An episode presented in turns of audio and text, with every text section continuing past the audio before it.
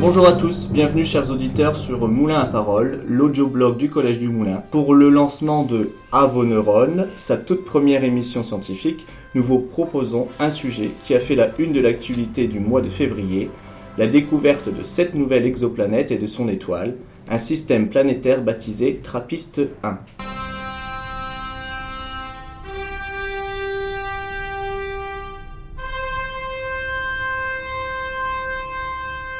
Pour nous lancer sous le sujet, il faut d'abord définir certains termes. Commençons par le mot exoplanète. Qu'est-ce que c'est qu'une exoplanète C'est une planète située à l'extérieur du système solaire.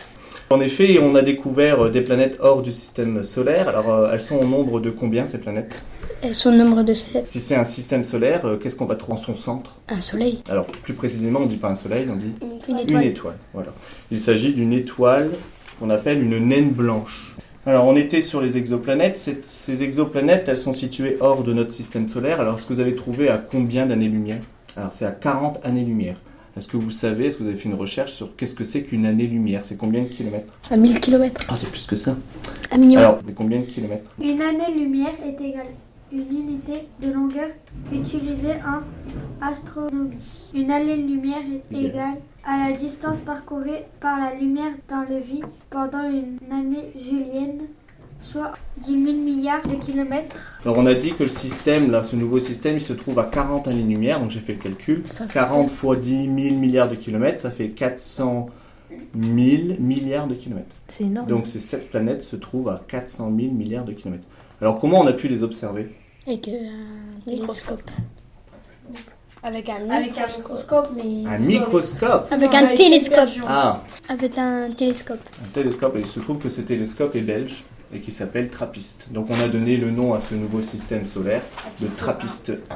Pourquoi on s'intéresse à ces planètes Bah, Ouais. parce qu'on pourra habiter dessus un jour. On peut avoir de la vie, qu'on peut respirer dedans, on peut faire plusieurs choses Il y a dedans. de l'air. Il y a C'est de l'eau. rocheuse, que la Terre elle est rocheuse. Oui. Alors comment on appelle des planètes qui sont rocheuses Une planète rocheuse. Tellurique. les planètes telluriques. Et on avait dit aussi que comme elles sont euh, peu éloignées de leur étoile, ça fait que l'eau, elle est sous quel état Sous l'état liquide. Et alors, si elle est euh, sous l'état liquide, il y a donc de l'eau liquide. Euh, C'est propre. La vie. Ah oui, Mais il y a- alors sous quelle forme elle serait cette vie Euh, ani- animalière. Paradisiaque.